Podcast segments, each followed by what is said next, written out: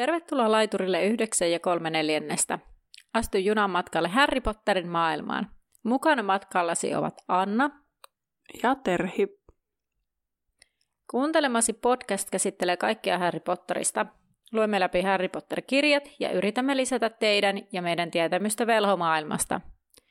Podcast sisältää juonipaljastuksia Harry Potter-saagasta sekä ihmeotukset ja niiden olinpaikat sarjasta. Sinua on virallisesti varoitettu. Tervetuloa junaan! No niin, moikka moi taas! Tällä kertaa meillä on käsittelyssä 2 lukua peräti, nimittäin luku 27, viimeinen piilopaikka, ja luku 28, puuttuva peili. Me alun perin pohdittiin, että tämä viimeinen piilopaikka on sen verran lyhyt luku, että sitten vähän tätä meidän lukuurakkaa me helpotetaan sillä, että tehdään 2 yhteistä, tai niin kuin näistä yhteinen jakso, ja tämä nyt sitten selviää, että miten tässä, kuinka pitkä tästä jaksosta tulee, mutta tässä viimeisessä piilopaikassa ei sinällään ihan hirveästi ollut niin kuin erikoista. Mun mielestä ainakaan muutama juttu siellä ajatus ja semmoinen. Mutta ennen kuin lähdetään tähän tällaiseen hässäkkään, niin otetaan pöllöposti. Ainakin viime kerran toi supervastaus ja sitten katsotaanko meillä muut. Edellisessä jaksossahan teiltä kysyttiin, että missä kuussa murto Irvetaan tapahtui. Ja sehän oli toukokuu. Mutta koska pöllöpostissa ei ole mitään muuta kuin tuo super, niin Terhi, kerropa ensimmäisenä viimeisen piilopaikan tiivistelmä. Edellisessä luvussa kolmikko murtautui Irvetaan lujahakaoppaanaan. Murto ei sujunut ongelmitta, mutta tavoitteeseen päästiin samalla Irvetan lohikäärmen vapauttaen. Tulipa hassuun kohtaan hengähtys, mutta varmaan saitte kiinni. Lohikäärmeen selässä alkaa matka kohti uutta piilopaikkaa. Suunnitelmiin tulee kuitenkin pikainen muutos. Ja lukuhan alkaa siitä, kun kolmikko lähtee viistokujalta lohikäärmeen selässä. Ron kiroaa ilosta ja pelosta. Tai siis ilosta tai pelosta Hermionen itkiessä. Harryssä kalvoi pelko siitä, miten kauan lohikäärme pystyy lentämään ilman laskeutumista ja kuinka sokea lohikäärme löytäisi hyvän laskeutumispaikan.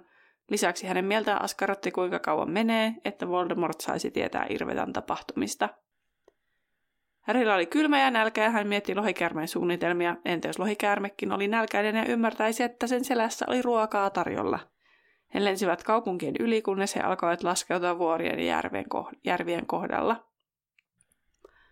Kolmikko päätti hypätä veteen, kun lohikäärme oli laskeutunut riittävästi. Lohikäärme ei näyttänyt huomaavan, että hänen selästään liukui 3 hahmoa kylmään veteen. Se laskeutui kaukaiselle rannalle. Kolmikko lähti suuntaamaan vastarannalle. Harry väsyneenä alkoi langettaa suojataikoja, ja kun hän oli valmis, liittyi hän 2 muun uupuneen seuraan. Ron ja Hermione oli palohaavoilla Irvetan murron jäljiltä. Lisäksi heidän vaatteensa oli kärähtäneet sieltä täältä. Mäkimermi uutteen siveleminen sai heidät vingahtelemaan. Hermione sai hoidettua omat haavansa ja antoi pullon Harrylle. Hermione otti itse esille 3 pulloa kurpitsamehua, jotka hän oli ottanut mukaan simppokamökistä puhtaiden kaapujen lisäksi. No Ron toteaa, että plussan puolelle menee se, että he saavat hirnyrkin. Ja Harry taas toteaa, että miinuspuolelle taas se, että miekka meni. Harry vetää hirnyrkin märän takin taskusta ja laittaa sen nurmikolle eteensä. Tällä kertaa sitä ei voi roikottaa sitten kaulassa.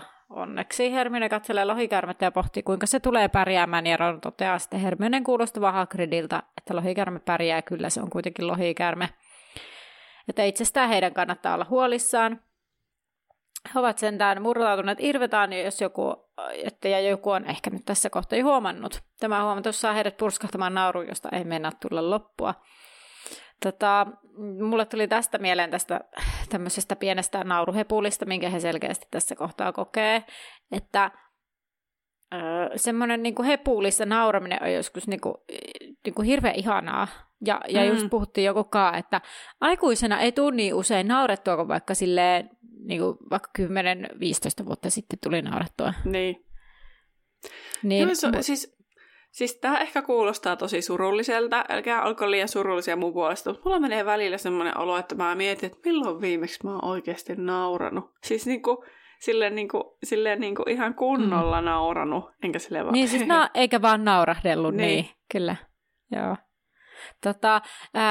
Meillä itse asiassa oli jossain, olisiko joku työpaikan juttu ollut, missä oli kysymyksenä, niin oli semmoinen semmoinen joku, että piti nopeasti vastata toiselle, olisiko joku tämmöinen oppimateriaaliesittelytyyppinen juttu ollut. Ja sitten siellä oli semmoinen, milloin olet nauranut oikein makeasti tai näin, niin siihen mun oli pakko vastata pari viikonloppua sitten, kun mulla oli kaverin synttärit, ja me oltiin siis semmoisella mökillä, niin siellä mun soittokavereiden kanssa semmoinen iltahepuli, ja sitten niinku, mä just sit selitin tätä taas mun yhdelle toiselle kaverille niinku myöhemmin, ja sitten me päädyttiin siihen, että siis etenkin kun molemmat sinä ja minä ollaan jonkin verran näitä erilaisia leirejä kierrelty eri rooleissa ja näin, niin leiriolosuhteissa ne hepulit on jotenkin semmoisia niinku helpompi saavuttaa, ja sitten niinku mä just sitä, että niiden mun soittokavereiden kanssa, kun se oli semmoinen, että tavallaan nukuttiin pitkästä aikaa samassa paikassa, niin ehkä se hepulin saaminen liittyi siihen, että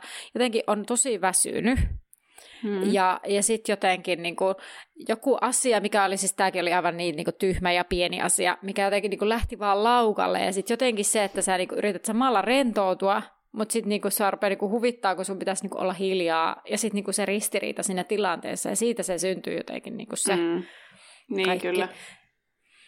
Niin ehkä niitä semmoisia tilanteita harvemmin aikuisena tulee, ja senpä takia tavallaan ihanaa, kun voi sanoa, että on ollut tällainen hetki, että on niinku naurannut aivan vatsakipurassa niin, että mahaan koskee. Joo. Mulla on ollut lähimpänä se, muistelen sitä lämmöllä tässä, yksi tammikuinen ilta, kun ei oikein nukuttanut, ja sitten jostain syystä mä aloin laulamaan yhtä smurfibiisiä, ja sitten mun mies kysyi niitä, ja sitten mä vaan rupesin kuuntelemaan niitä smurfibiisejä. Sitten mä nauroin niin paljon, ja mä olin vaan silleen, että miksi näitä ei enää tehdä, tää on niin kuin parasta maailmassa, mitä voi olla. Eikä niitä mukaan tehdä enää? Ei tehdä. Ai jaa, koska itse asiassa tästä ainakin tuli mieleen... tauolla. Mä googlettelin, niin sitten se, kuka on niitä niin kuin sanottanut ja tehnyt, niin hän kyllä toivoisi, että niitä vielä voisi jatkaa. Joo. Mutta Suomi on yksi harvoista maista, missä sillä oli niin kuin oikeasti silleen, niin kuin, että ne oli suosittuja ja ne kesti tosi kauan. Että jos joku ei niitä ole kuunnellut, niin oikeasti niin hyviä. Siis niissä ei ole mitään järkeä, niin pitää suhtautua vaan silleen, että, niin kuin, että parasta viihdettä. Mutta... Ja siis sehän se on parasta siinä, että niin kun mä tiedän esimerkiksi sen Smurfit Vol. 1, mikä on se ihan eka, niin mähän opin lapsena ne biisit nimenomaan Smurfiversioilla, ja sitten kun mä kuulin ne niin kun, myöhemmin, kun mä kasvoin, niin sitten mä olin ihan silleen, tää on se Smurfibiisi, että niin kun, et jotenkin se on niin hauskaa, että niin kun mut on tutustuttanut semmoiseen... Niin kun, populaarimusiikkiin tavallaan sitten niin kuin smurfit. Ja sitten nyt, kun esimerkiksi jollain liikkatunnilla, olisiko meillä ollut kuntopiiri tai joku tämmöinen, ja sitten laitoin taustalle soimaan joku smurfi-levyyn ihan siis silleen niin kuin randomilla, siis niin kuin jostain suoratoistopalvelusta. Kyllä mä vähän nauroin, kun mä kuuntelin niitä sanoja, että ai, tästäkin tehty smurfi-versio, tässä laitetaan tällaisia juttuja, ja sitten mä vaan jammailin mukana, ja sitten ne lapset oli ihan silleen, mitä, ja sitten mä oon vaan silleen, jee. Niin siellä, mitä yhdestä särkyneestä luistimesta, mitä sen on väliä, kun olen niin lätkässä. Joo. Mun lemppari on Bloon suomennettu versio. Pakko sen, se alkaa ihan mahtavasti. Joo. Hei, kuunnelkaa, kun mä kerron, että mikä tekee jostain Paavosta smurfin. Se, kun joku sitä vilkaisee, se huomaa, jee, toi on aidoista aidon. Siis mä oon niin kuin oppinut sen siis junnuna. Mä asun se edelleen. Ja mä olin niin fileissä mieheni. No Pekka ihan sama, eipä se nyt mikään salaisuus on. Niin se oli ihan silleen, mitä täällä tapahtuu. Joo. Ja ei pidä aliarvioida smurfeja. Ihan best. No niin, mutta Palataksemme Smurfeista toiseen fantasiatarinaan nimittäin. Hermione kysyy, että mitä he nyt sitten tulevat tekemään. Voldemort varmaan tietää, että he tietävät hirnyrkeistä. Ja Ron pohti, että jos kukaan ei uskalla kertoa hänelle ja kaikki peittelee asiaa, siis toiveajattelua sillä. Kaikki ympärillä häipyy ja kipu halkoo Härin päätä. Hän seisoo himmeästi valaistussa huoneessa ja hänen edessään on puoliympyrässä velhoja ja lattialla kyyhöttää polvillaan pieni olento. Ja sitten hän kysyy tältä, että mitä tämä sanoi. Ääni on kimeä ja kylmä, mutta sisintä poltti raivo ja pelko. Hänen ainoa pelkonsa ei voinut olla totta. Mahini vapiisi ja kertoo, että huijarit murtautuivat Lestrangien holviin. Ja sitten Voldemort kysyy, että ketäs nämä olivat ja eikö Irvetalla pitänyt olla keinot paljastaa huijarit. Ja Mahinen kertoo se olla Harry ja kahden muun. Voldemort kysyy, mitä he ottivat, ja Mahinen kertoo pienestä kultaisesta kupista. Vihainen raivokas karjaisu purkautui ulos, hän oli raivoissaan. Se oli mahdotonta, tai piti olla mahdotonta, kukaan ei voi tietää, että miten ihmeessä Harry voisi tietää hänen salaisuutensa. Seljänsä avasi valtaa ilmaa, vihreä valo purkautui ja Mahinen kuoli.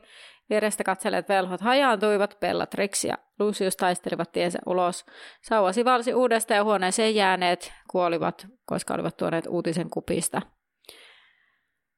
Jäätyön kuolleiden seuraan Voldemort ryntäilee ympäri huonetta. Kaikki hänen aarteensa, hänen turvansa, ankkurinsa kuolemattomuuteen kulkevat näkyynä hänen editseen. Päiväkirja on tuhottu ja kuppi varastettu, tiesiköhän poika muistakin. Oliko hän jäljittänyt niitä enemmänkin, oliko Dumbledore kaiken takana? Hän oli aina epäillyt Voldemortia ja kuollut hänen käskystään. Hänen sauvansa oli Voldemortin, mutta kurkotteli Katalan kuoleman takaa pojan kautta.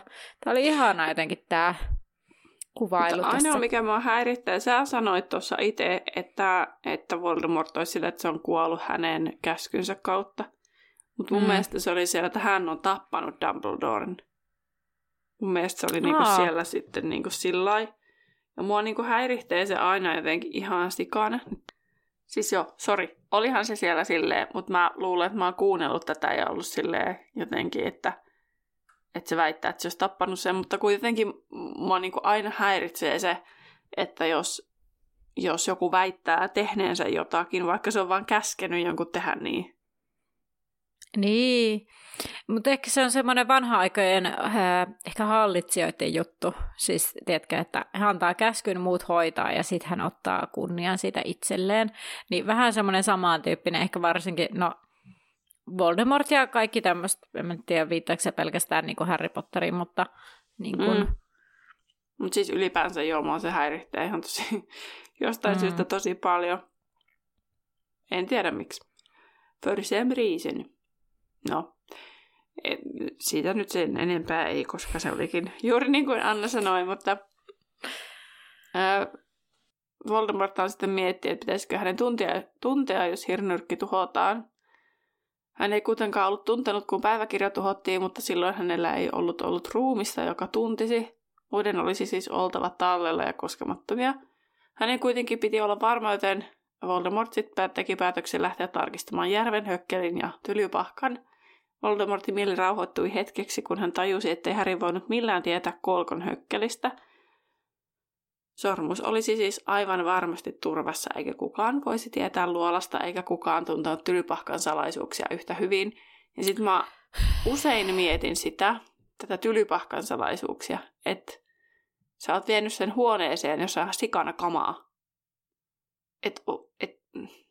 Niinku, miten sä voit ajatella, että kukaan muu ei tiedä sitä paikkaa?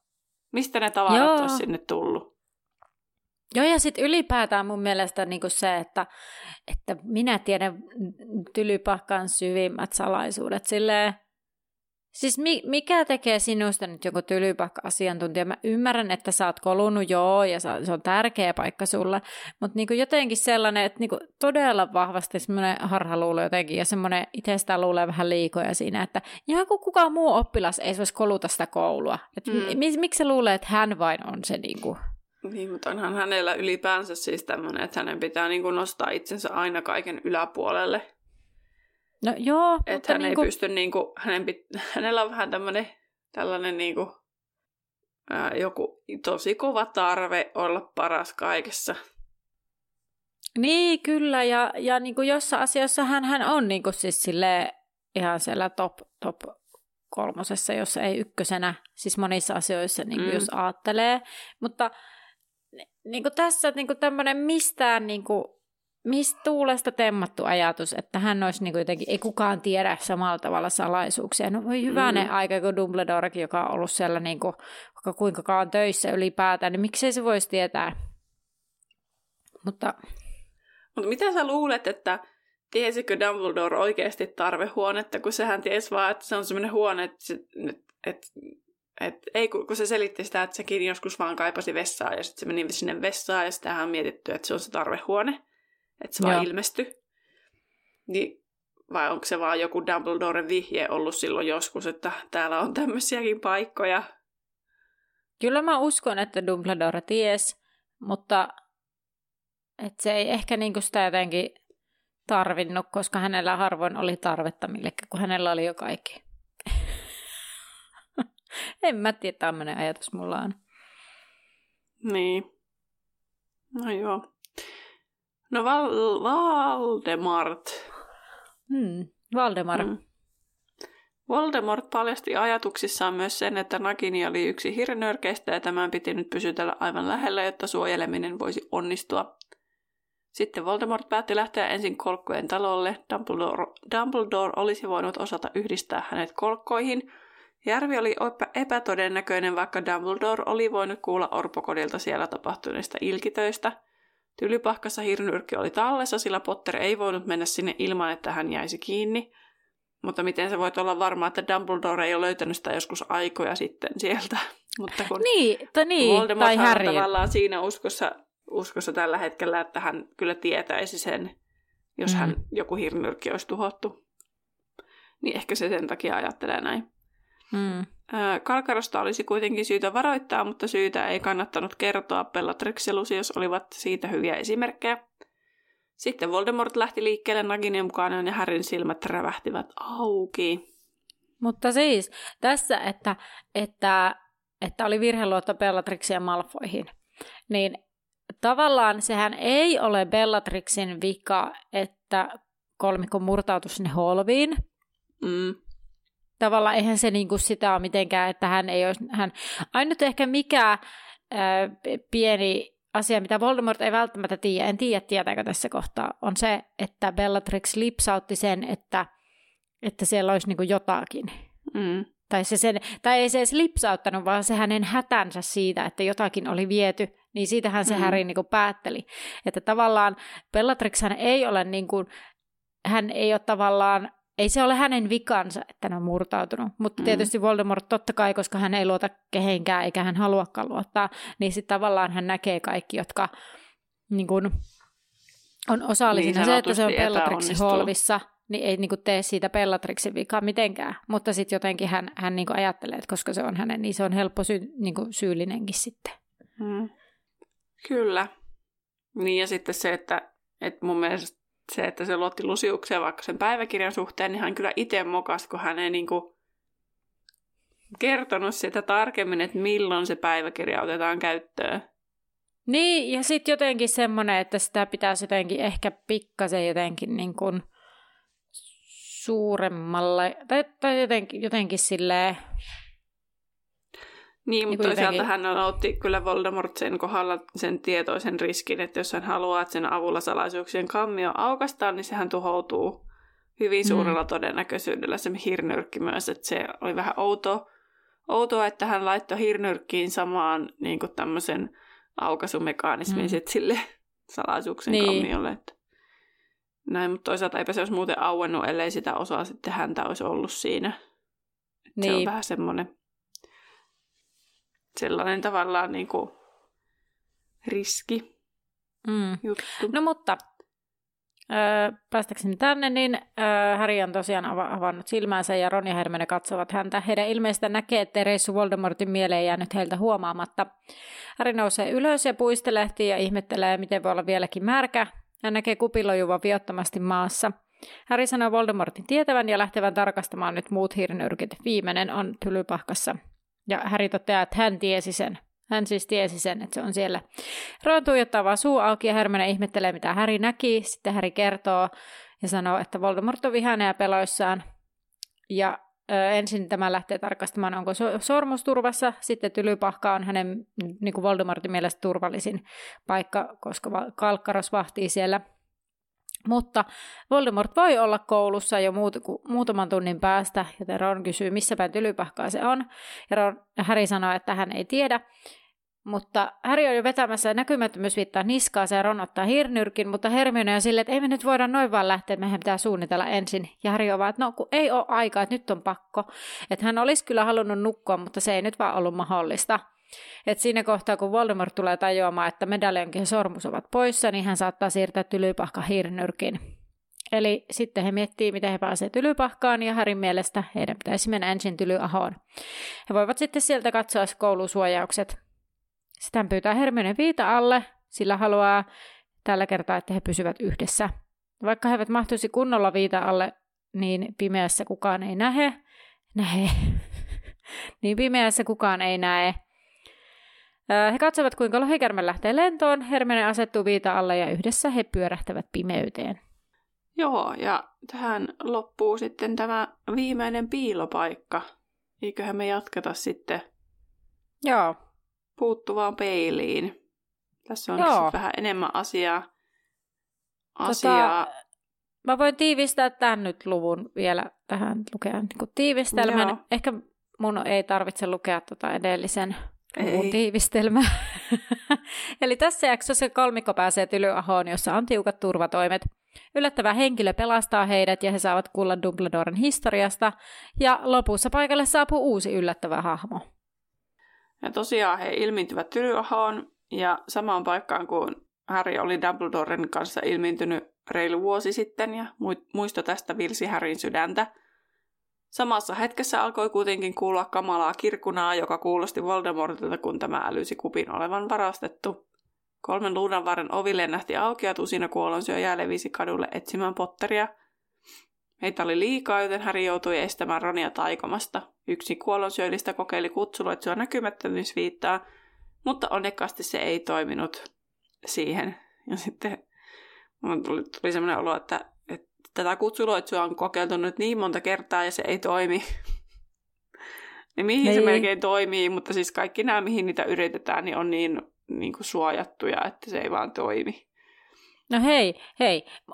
Mä voin nimetä 2 asiaa, mitkä mulle tulee nopeasti mieleen tässä kirjassa, jotka kutsuloitsulla on toiminut. Kolmikko ei ole tehnyt kertaakaan sitä, mutta lohta on kutsuttu joesta kutsuloitsulla onnistuneesti.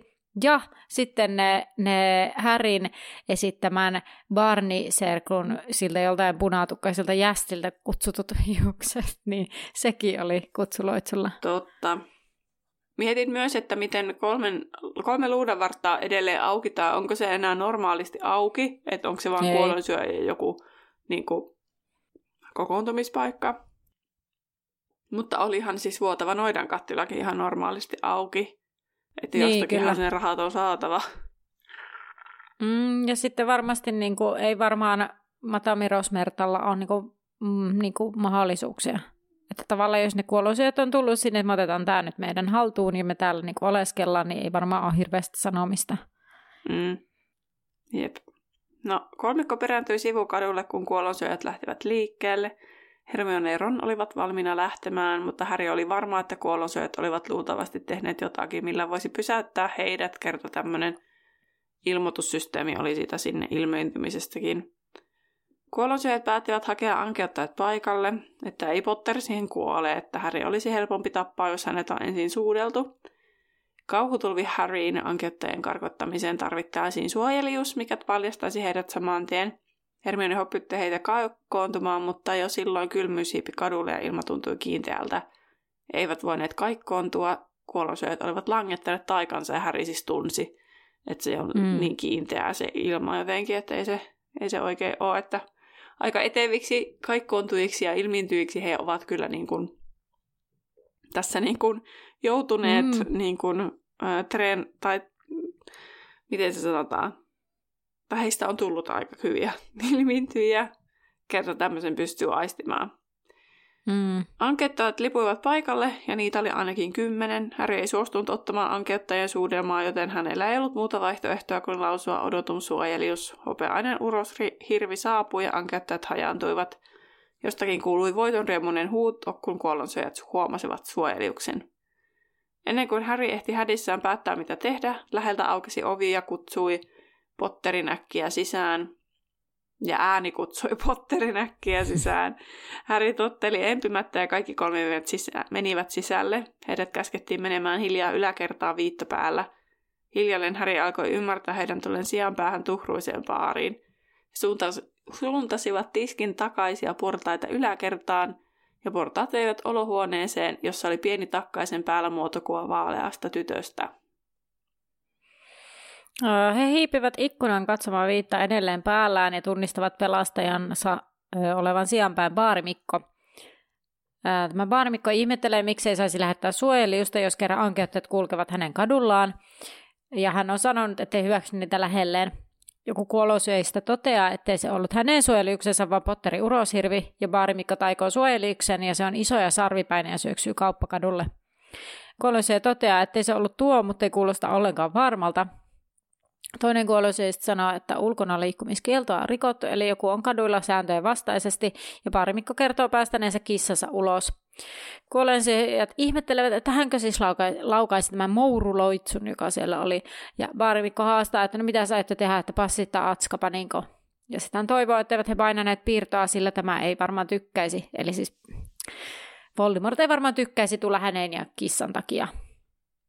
Ja sitten kuolonsyöjä käskee sitten olemaan huolehtimasta heistä, sillä hän rikkoi ulkona liikkumiskieltoa ja baarimikko kysyy, minne he kuskaavat liemensä ja myrkkynsä, miten heidän sivubisneksen käy. Hän ei kerro mitään, siksi he käyvät täällä. Eli sijan päässä. Eli siis, että minne ne vie ne, jos baari suljetaan, niin missä ne hoitaa sen sivubisneksensä. Mutta mikä sivubisnes? Mitä? Siis niiden kuolonsyöjien sivubisnes. Kun nehän pystyy niin vapaasti tekemään mitä vaan. No ne myy jotain laittomia jossakin kirjoissa olevia laittomuuksia. Okei. Näin mä se ainakin ajattelin. Niin, mutta siis tästä ei siis ilmeisesti niin kuin kerrota missään sen tarkemmin. Ei. Okei. Mä olin ihan silleen, pitäisikö mun tietää näiden sivubisneksestä? No ei. Okei, no niin. Ainakaan mun mielestä sen enempää tarvittiin jotain. Kuolonsyöjä on edelleen varma, että hän näki uroshirvisuojeliuksen. Baarimikko sanoo, että se oli vuohi. Ja sitten yksi kuolonsyöjistä toteaa heidän olleen väärässä, mutta ensi kerralla he eivät ole yhtä helläkätisiä. Kuolonsyöjät lähtevät ja Hermione sitten varmaan helpotuksesta istuu tuoliin ja Harry ja Ron tulevat viitaalta myös ja Harry laittaa verhot kiinni. Baarimikko tulee alhaalta ja Harry huomaa pienen peilin muotokuva alapuolella. Baarimikko haukkuu heidät tomppeleiksi, että mitä ihmettä he tekevät täällä. Harry kiittää avusta ja menee lähemmäs tätä ja katsoo tarkasti. Miehellä on silmälasit ja siniset silmät. Harry sanoo nähneensä hänet peilissä ja hän oli se, joka lähetti dopin. Baarimikko nyökkää ja kysyy, missä tonttua on. Hän luuli sen olevan heidän kanssa, että minne se jäi. Harry kertoo dopin kuolleen Bellatrixin käsissä. Baarimikko sanoi, että ikävä kuulla se oli kuitenkin mukava tonttu. Hän alkaa sitten samalla sytytellä valoja. Harry toteaa, että sinä olet Aberfort. Näyttivät tunnottomilta. Mä mietin, että luinko mä väärin. että onko se tunnoton niin. Vai tunteeton. Että onko se tässä niinku synonyymi. Niin kun mäkin mietin, että ihmettä? Miten se näkyy Harryn näkökulmasta ulospäin, että toisen kasvot näyttää tunnottomilta. Silleen. No, meetkö sä koskee sen posket? Tunnetko sä tän? Niin. Todennäköisesti et. Siis mene koskemaan toisen poskeen niin, silleen, niin. Missä et tunne. Et mikä on niinku, että toinen näyttää tunnottomalta? En tiedä, todella erikoinen ilmassa tätä mäkin ihmettelin. No hyvä, että en ollut ainoa. Mutta mä siis jotenkin ajattelin, että ehkä se on jotenkin tarkoitetaan tunteetonta. Mutta sitten mun mielestä se on eri asia, koska mun mielestä Aberfortin reaktio ei ole tunteeton, vaan enemmänkin sellainen niin kuin ehkä järkyttynyt, jolloin voisi ajatella, että ihminen, jonka naama muuttuu tunnottomaksi, niin olisi sellainen, niin kuin, että on vaikea uskoa todeksi. Mutta mun mielestä se on erikoinen kuvailu, että jokin on tunnoton sitten, niin kuin näyttää tunnottomalta. Silleen, okei. Okay. Niin, mä voisin katsoa, mikä se on englanniksi. Impassive. Ei kuulu minun sanavarastooni tämä. Niinpä. Se on tunteeton, välinpitämätön, liikkumaton. Okei. Okay. Meaning. Not feeling or showing emotion. Giving no sign of feeling or emotion. Expressionless. Että tavallaan hän ei siis niin kuin osoita mitään naamallaan. Kyllä. Ilmeetön voisi olla ehkä. Niin. Joo, kauniimmin sanottuna ja ehkä muutenkin niin kuin tarkemmin sanottuna, mutta tavallaan, että sen sanat ja kasvaa vähän niin kuin ristiriidassa. Niin. Mikä niin kuin tuosta tulee se fiilis, vaikka ihan sama, että onko se sitten tunnoton tai tunteeton tai mitä sen ikinä onkaan. Niinpä. Joo. No, Harry ymmärsi, että kyseessä oli Aberforth, Albuksen veli, eikä mies kieltänyt tai myöntänyt asiaa. Ja tässä se ei sentään ole niin kuin elokuvissa, joten tajuaa sen ulkonäöstä, kun kirjassa ne ei selkeästi niin kuin ole niin kuin täysin toistensa kopiot, kun ne ei niin kuin ole aiemmin tajunnut. Kun siinä elokuvassa on silleen, että miten te ette ole voinut tajuta tavallaan. Niin. Jotenkin niin, tulee sellainen fiilis. Niin sitten, niin kuin, että tässä kirjassa se ei ole niin selkeä, ei tule sellainen olo, että miten te olette ollut noin sokeita. Niin, kyllä. Kyllä.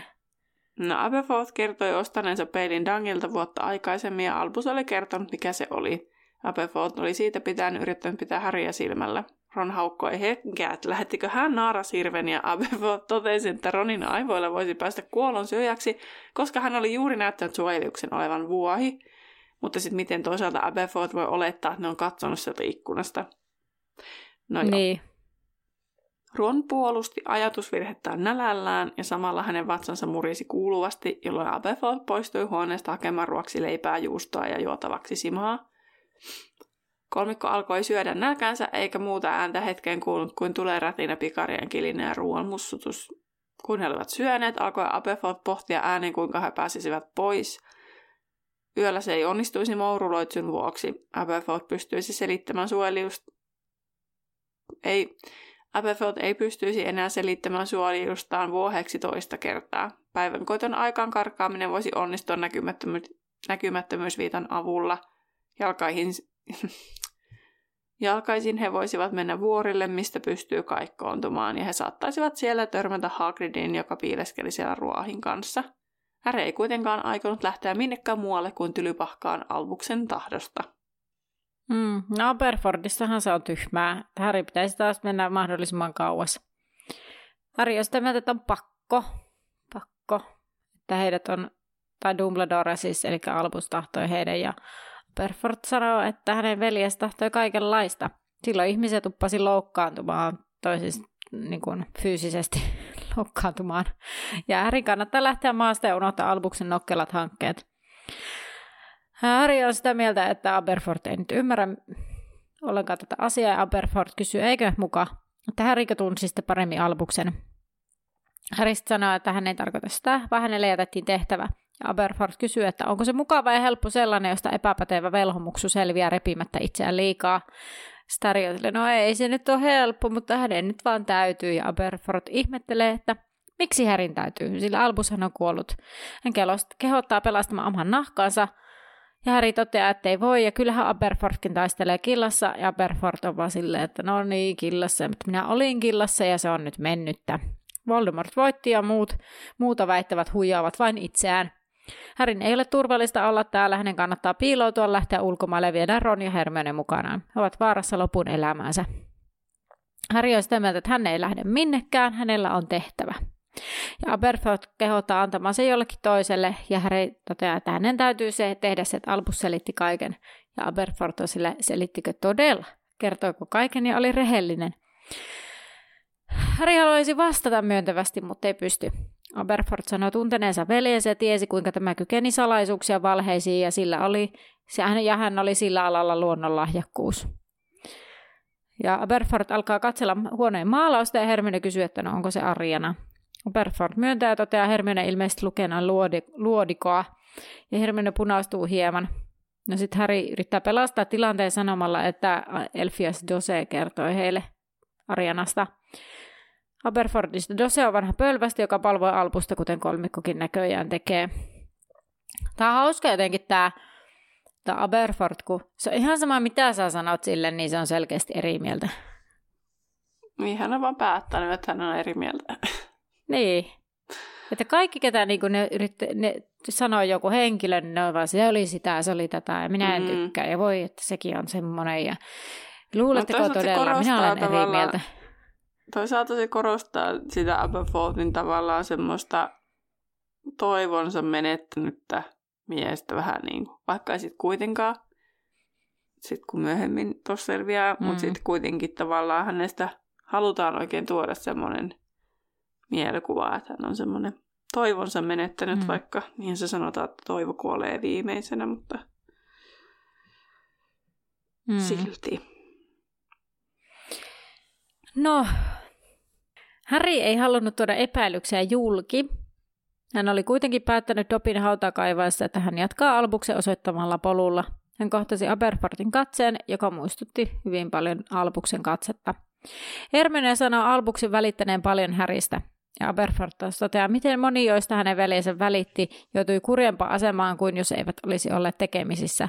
Hermione ihmettelee, mitä tämä tällä tarkoittaa, ja Aberford käskee olemaan utelematta, mutta Hermionen mielestä se oli todella rumasti sanottu. Ja sitten hän kysyy, että viittaako Aberford sisarensa tilanteeseen, ja Aberford sanoi, että hänen siskonsa oli 6-vuotias, kun 3 jästipoikaa hyökkäsi hänen kimppuunsa. Ariana taikoi pihalla, koska ei vielä hallinnut taikoja, niin kuin ei kukaan muukaan sen ikäinen. Pojat yrittivät saada Arianan näyttämään taika uudelleen, mutta koska se ei onnistunut, he innostuivat liikaa yrittäessään saada tätä lopettamaan taikomisen. Ja se tuhosi Arianan sitten. Hän ei enää taikonut, mutta ei voinut taijoille mitään. Hän tuli hulluksi ja taika räjähteli ulos hänestä. Ja heidän isänsä meni sitten poikien perään ja kävi heidän kimppuunsa. Ja sen takia isä joutui sitten Azkabaniin. Ja isä ei koskaan kertonut, miksi teki niin, sillä sitten ministeri olisi saanut selville Arianasta ja laittanut hänet pyhään mungoon. Häntä olisi pidetty uhkana salaisuussäädöksille, koska hän oli tasapainoton ja tajat räjähtivät hänestä. Hänet täytyy siis pitää turvassa ja vaiti. He muuttivat uuteen paikkaan ja levittivät sanaa, että Ariana oli sairas. Aberford oli kuitenkin Arianan suosikki. Hän sai sisko syömään ja rauhoittumaan silloin, kun kukaan muu ei saanut. Kun Ariana oli 14 ja Aberford ei ollut paikalla, niin Ariana sai raivokohtauksen, jonka seurauksena äiti kuoli. Se oli täysi vahinko.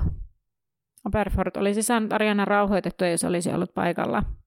Harry ei oikeastaan haluaisi kuulla enempää, mutta mietti, milloin Aberford oli viimeksi kertonut tämän jollekulle. Sitten Aberford jatkaa, että tämä tapahtuma esti Albuksen maailmanympärysmatkan ja hänestä tuli sitten perheenpää. Aberford oli valmis jäämään kotiin huolehtimaan Arianasta, koska ei välittänyt koulusta, mutta Albuksen mielestä koulu täytyy käydä loppuun ja hän otti äidin tehtävät.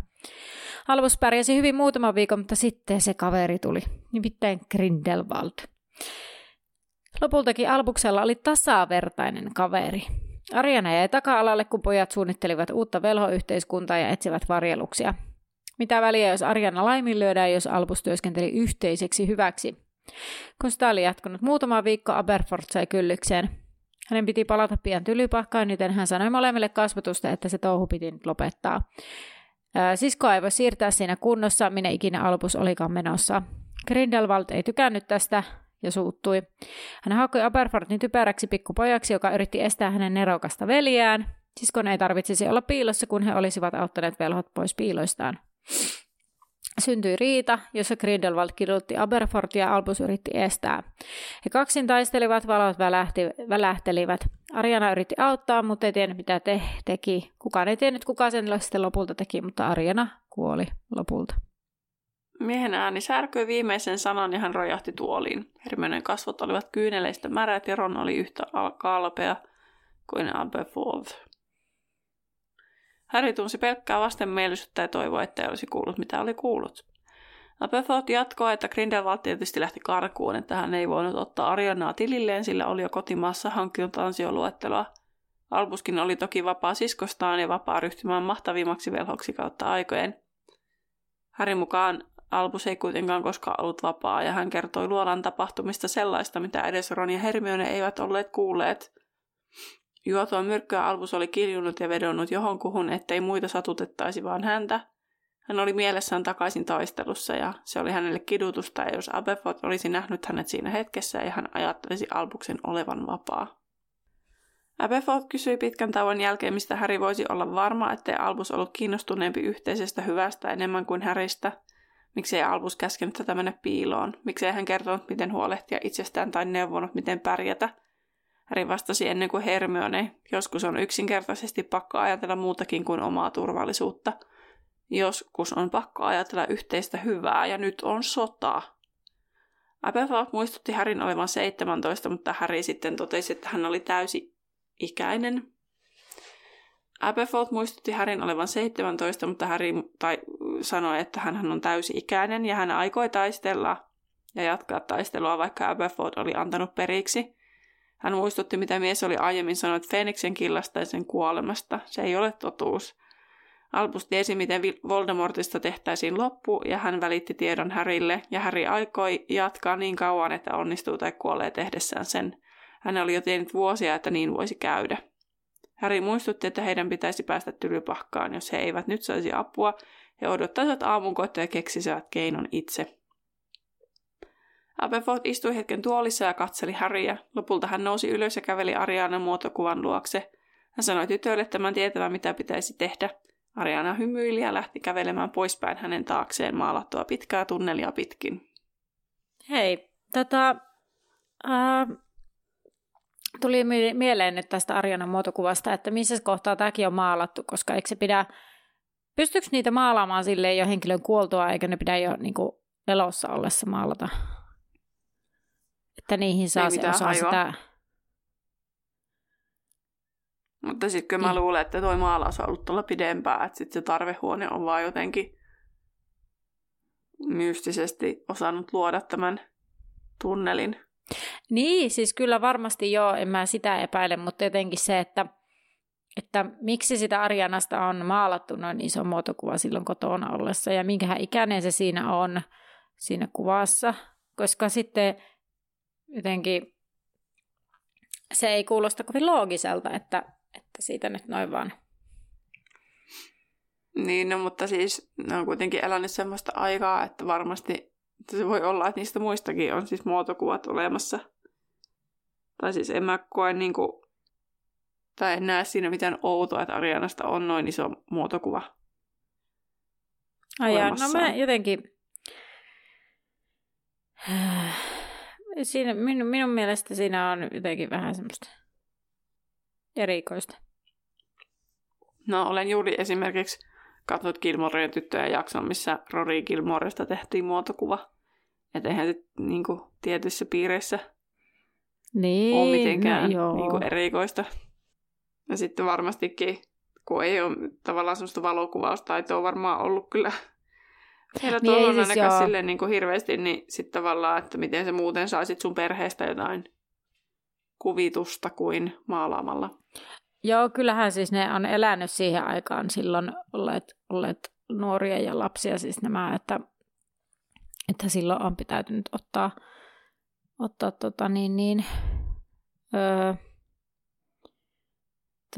tai siis on täytynyt siis maalata, jotta mutta mä oon nyt niinku kiinnostaisi kuitenkin tietää tämä, että miksi näin iso maalaus, mutta se, että onko se tunneli ollut siellä jo alusta asti siinä maalauksessa, niin se on mun mielestä mielenkiintoinen, että miksi siinä on joku tunneli siellä taustalla. Mm. Niin, miksi kyllä. Se on maalattu että sinne. Tai siis erikoinen niin. Niinku tausta. No, ei täältä nyt kyllä selviä yhtään mitään mistään. Joo, emme saa nyt vastauksia tähän. Paitsi ollaan me puhuttu tästä, no minäpä kerron nyt sitten samalla, kun tässä ollaan tästä Arianan nimestä siitä etymologiasta pikkasen. Mm-hmm. Eli Ariana viittaa kreikkalaisen nimen Ariadne, joka viittaa tuohon niin kuin most. Niin kuin Ari tarkoittaa most ja adnos, holy, eli pyhä, eli kaikkein pyhiin niin kuin. Ja sitten tämä kreikkalaisen mytologiassa tämä Ariadne oli niin kuin, Kreetan prinsessa, joka auttoi Teseusta teurastamaan Minotauruksen. Ja sitten tämähän liittyy tähän labyrinttiin, missä se on. Ja sehän niin kuin siis, se labyrintti suojasi sen Minotauruksen, joka oli siis tämmöinen, siis, että sitä ei nähtäisi, niin sitten tavallaan siihen liittyy tämä Ariadne. Koska se Ariana taas niin kuin pidettiin piilossa siellä kotonaan ja näin. Mutta sitten myös voi viitata walesiläiseen sanaan Arian, joka tarkoittaa hopeaa, mutta siitä ei nyt sitten sen enempää kerrota, että miksi se liittyy siihen hopeaan, mutta niin. Okei. Joo. Mutta tämä oli aina se mielenkiintoinen tämä kreikkalainen mytologia, mikä aina kiehtoo, niin bongasin sen nyt tuossa, kun yritin selvittää sitä sen muotokuvan perimmäistä tarkoitusta. Toi Aberford kertoo, että salakäytävät on suljettu molemmista päistä. Muureilla ankeutta ja kouluun tehdään ratsioita. Koulua ei ole koskaan vahdittu yhtä tarkkaan. Kalkkaras on johdossa ja Karrovit apunaan. Hermione ihmettelee ja katsoo sitä Arianan muotokuvaa. Pikkuruinen hahmo oli ilmestynyt tunnelin päähän, kun siis Arianahan oli siis lähtenyt siitä pois. Sitä tunnelia pitkin, toisin kuin yleensä ne muotokuvat, niin sitten Ariana kävelikin heitä kohti ja hänellä oli mukana joku muu, joka ontui ja oli innostuneen näköinen. Tulijan hiukset olivat pidemmät, mihin Harry oli tottunut, ja hänellä oli syviä haavoja kasvoissa. Haamot kasvoivat suuremmiksi ja sitten koko taulu heilahti seinältä eteenpäin kuin pieni ovi, jonka takaa paljastui tunneliin suuaukko. Siitä kiipesi todellinen Neville, jonka hiukset roikkuivat silmillä ja kasvot olivat viilellyt. Hän huusi tietävänsä, että Harry tulee. Ja siinä oli tämä luku sitten. Kyllä. Ennen kuin mennään supereihin, niin tästä Arianasta, niin Arianahan on siis tämmöinen obskuuri. Minä olen miettinyt sitä, että onko se kirjailija, onko sillä ollut mitään ajatusta, että mikä se Arianan tilanne on ollut silloin, kun se on kirjoittanut tätä. Mutta kerro mulle nyt se, että jos tässä Aberford kertoo, että Ariana on taikonut siellä pihalla, niin kuin useat velholapset tekevät, kun eivät vielä hallitse taikuutta. Ja jästipojat on nähnyt ja ne on tehnyt sille jotakin kammottavaa, jotakin mistä me emme tiedä, mutta jotakin mikä on saanut sen tasapainon järkkymään. Niin onko hänestä tullut sen jälkeen sitten obskuuri sen niiden jästipoikien jäljiltä ja sillä tavalla, kun velholapsista voi tulla obskuureja, että niille tehdään jotakin niin kuin henkistä vahinkoa. Juuri vai näin. Onko se ollut alun alkaenkin sitten obskuuri, mutta se on vaan niin kuin tullut esiin sen? No siis totesin vaan tuossa, että juuri näin, mitä Anna kysyi, siis se ensimmäinen. Eli siis englanniksi on niin kuin obscurious ja obscurious, ja sitten se obscurious on niin kuin se tavallaan se obskuuri asia, ja sitten on se obscurious on tavallaan se ihminen, kenessä on se obskuuri, mutta kun ei sille ole mitään. Mä en tiedä sitä suomennosta, niin mä puhun vaan obskuurista nyt sujuvasti sekaisin. Ja jos lähdetään niinku liikkeelle, että mikä se nyt siis on, jos joku ei ole kattanut siis ihmeotuksia niiden olinpaikat, niin se on tämmöinen loismainen taikavoima, joka syntyy sen seurauksena, että nuorten noitien tai velhojen taikuutta on tukahdutettu henkisen tai fyysisen väkivallan avulla.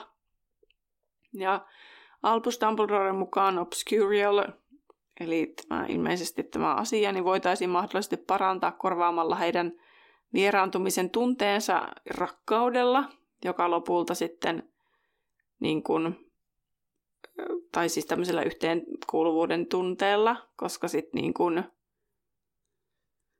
kun se obscurista, vaan se obskuuri niin kuin syntyy just siitä, että sitten niin kuin sä yrität tukahduttaa sitä sun taikuutta. Se on yksi tekijä. Ja obskuuri voi menettää siis hallinnan, kunhan saavuttavat tunteiden äärirajat tai semmoisen sortumispisteen, niin kuin esimerkiksi Arianalle kävi ja sitten äiti menehtyi. Ja sitten no se jälkimmäinenhän ilmeisesti oli sitten jonkun muu syytä, mutta kuitenkin hän sitten siinä rytäkässä menehtyi. Ja obskuuri voimaa kuvaillaan Pottervikissä näkymättömäksi voimaksi tai ainakin melkein näkymättömäksi. Ja sitten kun siinä niinku varsinainen se obskuuri asia, niin sitten siinä artikkelissa tarkennettiin, että se on vähän niin kuin lentävä entiteetti, muodoton entiteetti siis, joka saattaa niinku sitten näkyä myös tämmöisenä mustana nestemäisenä pilvenä, tai sitten, että se on niinku tämmöistä niinku pimeyden tämmöinen pyörä, tai sitten sitä niinku kuvailla ylipäänsä semmoisena pimeänä tuulena tai massana. Ja sitten with shining white eyes, eli sitten siinä vaiheessa, kun se obskuuri tulee sieltä esiin, niin sitten se ihminen, kenessä se on, niin sen silmät, siis niin kuin valkuaiset tulee esille, ja ne kääntyy ne silmät ilmeisesti.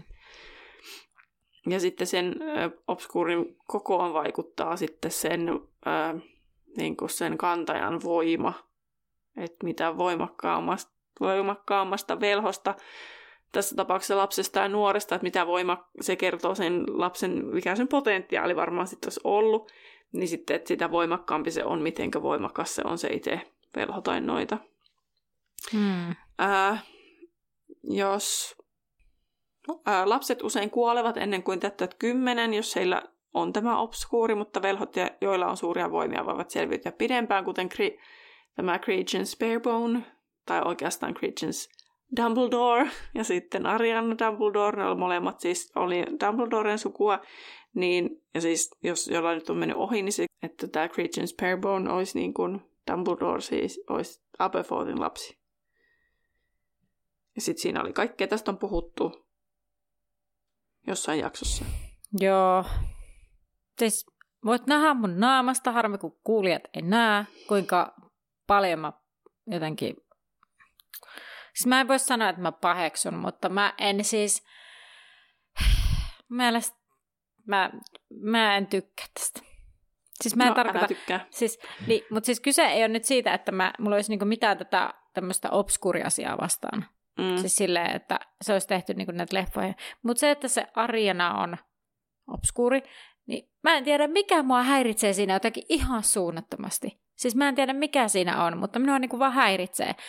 No ja sitten, oon myös räntänyt siitä, kuinka minua häiritsee myös tämä juonenkäänne, että se, onko se Valio, se Credence suomennettu Valioksi? Niin, että hän onkin Dumbledore. Niin siinä kohtaa se oli siis mun sen kolmannen Ihmeotukset-leffan yksi suurimpia niin kuin facepalmeja siinä kohtaa, että ei hyvänä aikaa, että tällaistakin tähän vielä, että... Nämä on siis mun mielipiteitä. Mä en osaa edes selittää, että mikä niissä aiheuttaa musta niinku tällaisia reaktioita, mutta jos sulla Terhi on jotain kerrottavaa vielä näihin liittyen, niin kerro ihmeessä. Mä kuuntelen ja mutin sen täällä pääni sisällä paheksuvasti. On. Mulla taas niinku Arianan suhteen on vähän niinku silleen, että kun siis eihän se, miten se on kirjoitettu tähän kirjaan, mitä me luemme, ja sitten niinku miten tämä obskuuri juttu tulee, niin sehän täsmää ihan täysin. Niin sitten tavallaan, että mun mielestä se selittää kyllä.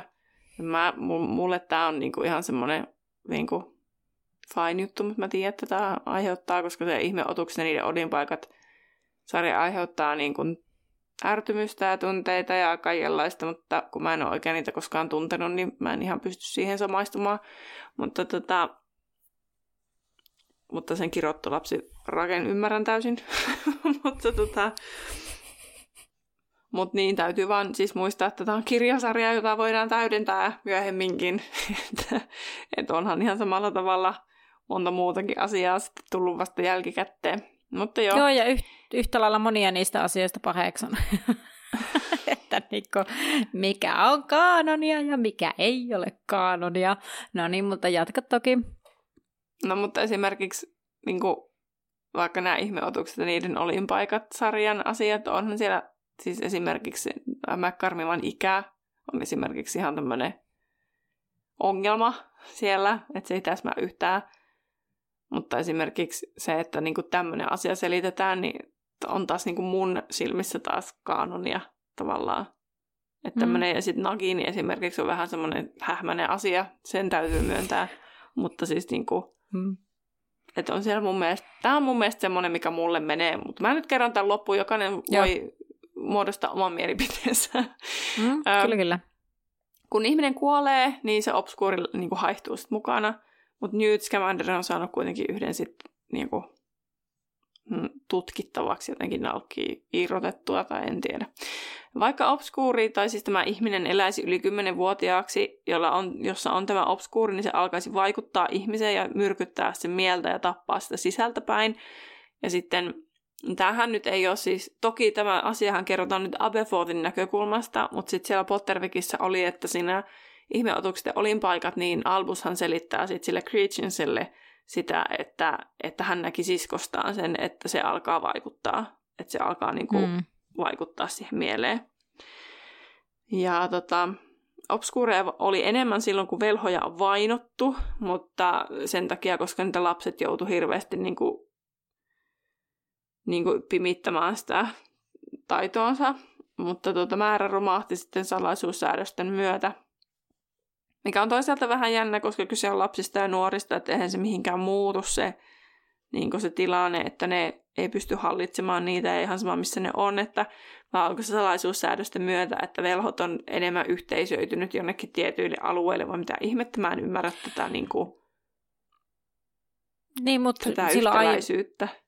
Niin, varmaan, silloin aiemmin ollut kaikenlaiset noita vainot sun muut, että liittyykö se sitten silleen, että niin kuin en tiedä, mutta tämä on myös erikoista, koska niin tämä, mitä sä sanoit äsken, ja sitten se, että Grindelwald oli sitä mieltä, että sitten kun velhojen ei tarvitse enää piileskellä, niin heidän sisarensakaan ei tarvitse enää piileskellä. Niin sittenhän tavallaan, niin kun sä sanoit äsken sitä, että ennen salaisuussäädöksiä niitä obskureja oli enemmän, ja sitten kun tuli salaisuussäädökset, niin ne väheni, ne obskuurit. Ja nyt sitten tavallaan se Grindelwald on silleen, että joo, että sitten kun niitä velhoja ei tarvitse enää piileskellä samalla tavalla kuin sillä ennen salaisuussäädöksiä. Mutta ehkä sillä Grindelwaldilla oli vähän niin kuin se ajatus, että velhot ja noidat ottaa niin kuin sen, kun ennenhän se on toisinpäin, että, niin kun, että ne ottaa ylivallan, kun aikaisemminhan se on ollut silleen, että noitia ja velhoja vainottiin ja se oli jästeellä se ylivalta, vähän niin kuin olevina ainakin. Niin sitten tavallaan se Grindelwaldin ajatus on se, että ne ottaa ylivallan jästeistä ja ne joutuu tottelemaan ihan samaa, mitä ne tekee. Niin, siis kyllä. Mutta siis tavallaan niin kuin siinä jotenkin mun mielestä on pieni semmoinen ajatusharha,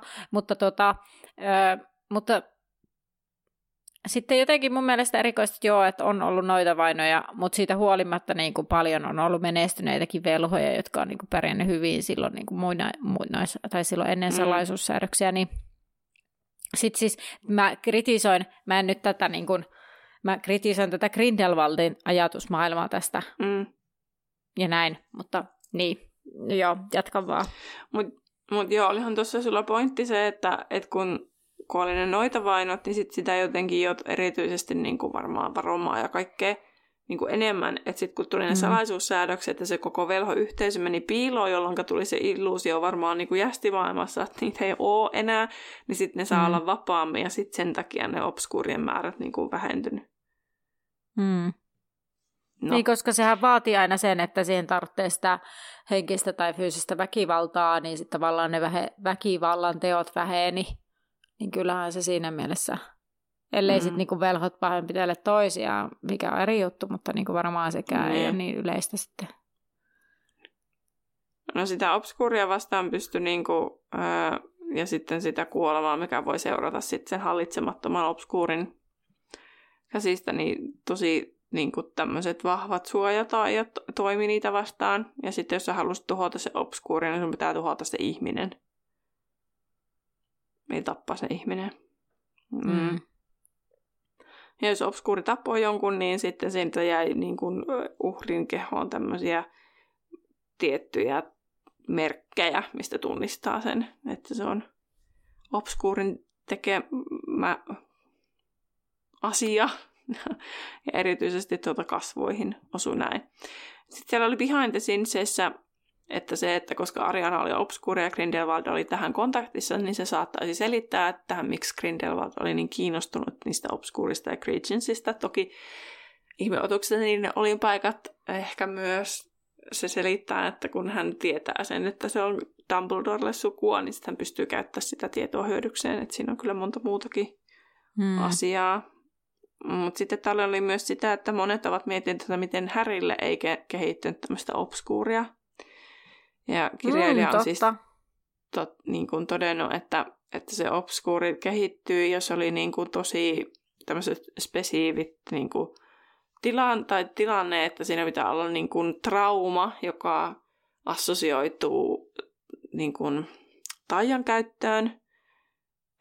Ja sitten sun pitää tavallaan niin kuin sisäisesti vihata tavallaan sitä taikuutta ja sen käyttöä, ja sitten sä yrität tietoisesti tukahduttaa sitä taian käyttöä. Ja vaikka Dursleyt olivat siis niin kuin peloissaan siitä taiasta, tai sitten ne ei koskaan niin kuin acknowledge niin kuin myöntäneet tai sitä niin tiedostaneet. Sitä niin kuin Harryn olemassaoloankaan ikinä, niin että ne oli vaan niinku outoja tavallaan, niinkun se oli vaan outoja niinku taitoja, mitä sillä oli, että ne ei kuitenkaan koskaan niinku suoraan sanonut, että Harryn pitää hävetä sitä, että ne vaan yritti silleen, että ne ei niinku huomaiskaan sitä. Plus sitten kun ne ei niinku sanottanut Harrylle, että sinä taiot, ja tämä on nyt se taika on se paha asia, kun Harry vaan silleen, että outoja asioita sattuu, Dursleyt eivät pidä siitä, että tavallaan tässä niin kuin tavallaan Harry ei tien olevansa velho tai taikovansa, niin eihän se, tavallaan, eihän se voi hävetä ja vihata sitä omaa taikuuttaan, kun hän ei edes tiedä, että hän taikoo oikeastaan. Niin, niin ja sitten ylipäänsä hän sitten, vaikka sillä niin kuin sitä väitettiin, että hän saa aikaan kaikkea tosi outoja asioita, niin Harry niin kuin ei koskaan yrittänyt edes niin kuin tukahduttaa hänen sitä puoltaan. Niin. Ja sitten niin kuin ei, ja tosiaan hän ei edes niin kuin varmaan pystynyt edes ymmärtämään, että hänellä on edes kykyä niin kuin vaikka tukahduttaa edes sitä koko asiaa, kun eihän oikein ymmärtänyt koko tätä tilannetta. Kyllä. Mutta sellaisia, tosiaan vastatakseni nyt lyhyesti vielä Annan kysymykseen, niin täytyy olla joku traumaattinen asia siinä taustalla, mikä se aiheuttaa sen, että sä käännyt sisäänpäin ja sä yrität tukahduttaa ne kaikki taajat, niin kuin Arianalle kävi, että se Jästien hyökkäys häntä kohtaan oli semmoinen traumaattinen, että hän ei halunnut enää yrittääkään taikoa. Kyllä. Joo, mutta ennen kuin mennään superiin, niin kerron vielä, mikä on seuraava luku. Eli seuraavana on 29. luku, kadonnut diadeemi. Ja mä luin tämän, että apua, että tämä on seuraava luku, että me ollaan ihan lopussa jo. Joo, mäkin siis kuuntelin tätä pitkälle, mä totesin, että täällä on siellä ihan sikana vielä kaikkea. Että niin se tuntuu, että sä oot ihan lopussa ja sitten täällä on vielä vaikka mitä. Niin, siis onhan meillä vaikka kuinka monta lukua jäljellä, mutta jotenkin toi kadonnut diadeemi, niin mä miellän sen ihan sinne loppuluvuiksi. Niin. Joo. No, mutta tällä kertaa meidän super menee sillä tavalla, että minä kysyn Terhiltä 3 liittyen viimeiseen piilopaikkaan 3 kysymystä ja Terhi kysyy minulta 3 kysymystä liittyen puuttuvaan peiliin. Ja sitten meiltä tulee jommasta kummasta luvusta superkysymys sitten kuulijoille. Tämä on ihanaa, kun on 5 kysymystä, joista mä voin sitten valita, mitkä mä haluan kysyä. No millaisena Lontoon levittäytyi heidän alleen, kun he lensivät sen yli? Miten sitä kuvailtiin? Disko. Ei ollut, en keksi muutakaan. Harmaan ja vihreän kirjavana karttana. No juu, ei. Mulle tuli vaan valot mieleen. Millaisia lohikäärmeen suomut olivat tai miten niitä kuvailtiin? Kovia. No, lähellä, mutta metallimaisia. Että metalli on kovaa. No joo. No, sitten kun aurinko laski, niin minkä värinen taivas oli? Se oli kyllä epänormaali. Pinkki. Oranssi. Ei vaan musta. Mikä? Oranssi. No ei vaan musteesininen. Auringonlasku. Ja, niin, kun aurinko oli laskenut siinä. Joo, siis mun mielestä ensinnäkin se oli vähän... Luulin, että sä tarkoitit sitä auringonlaskua itsessään. No kun se oli outo kuvaus siinä. Sanottiin, kun aurinko laski, niin taivas muuttui musteesiniseksi. Sitten kohta kerrottiin auringon viime säteistä, jotka lävistivät jostain metsän takaa, tulivat. Mä vaan, että okei, no, selvä. Aivan. No, ei mennyt ihan putkeen. Katsotaan, miten nämä sun... Mulla on kyllä paljon helpompia kysymyksiä.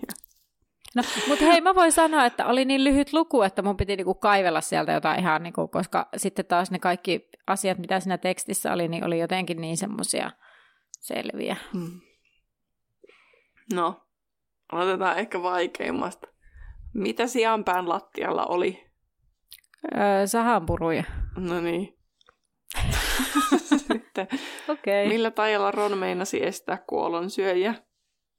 Oikeasti tätä tasoa, joo. Ai millä taijalla? Mm. Tainnotus. No niin.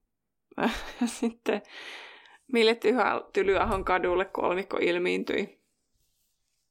No oliko se kauppakato? Joo. Noniin. No niin, superkysymyksi valikoitui sitten kuitenkin meikäläisen kysymys, vaikka toisin ensin ajattelin, mutta kysytään nyt tätä, mikä aiheuttaa mielipiteitä, että uskotko siihen, että Ariana on obskuuri? Tai voihan se olla, että se ei aiheuta mielipiteitä, vaan kaikki on jotenkin yhtä mieltä asiasta, mutta... Niin, katsotaan minkälainen kuulijayleisö meillä täällä oikein onkaan. Ei ole siis varsinainen tietovisakysymys, joten käypä vapaasti kertomassa näkemyksesi. Meidät löytää Instagramista nimeltä Laituri Podcast sekä Facebookista suljettu ryhmä Laituri 9 ja 3/4 podcastin väkkäri. Jos tässä jaksossa oli jotain, mitä haluat meidän muistelevan myöhemmin, niin käy ilmiantamassa se ilmiantolomakkeella. Löytyy linkkinä meidän kaikista someista. Ehkä muistutuksena niille, että jos olet huomannut, että meiltä on tullut jo viimeinen jakso, sitten niille, ketkä tulevaisuudessa joskus kuuntelee, niin voitte antaa niitä ilmiantaa edelleen, mutta niitä käytetään sitten viimeisessä jaksossa. Kyllä. Mutta hei, sen pidemmittä puheitta. Nähdään laiturilla. Moi moi!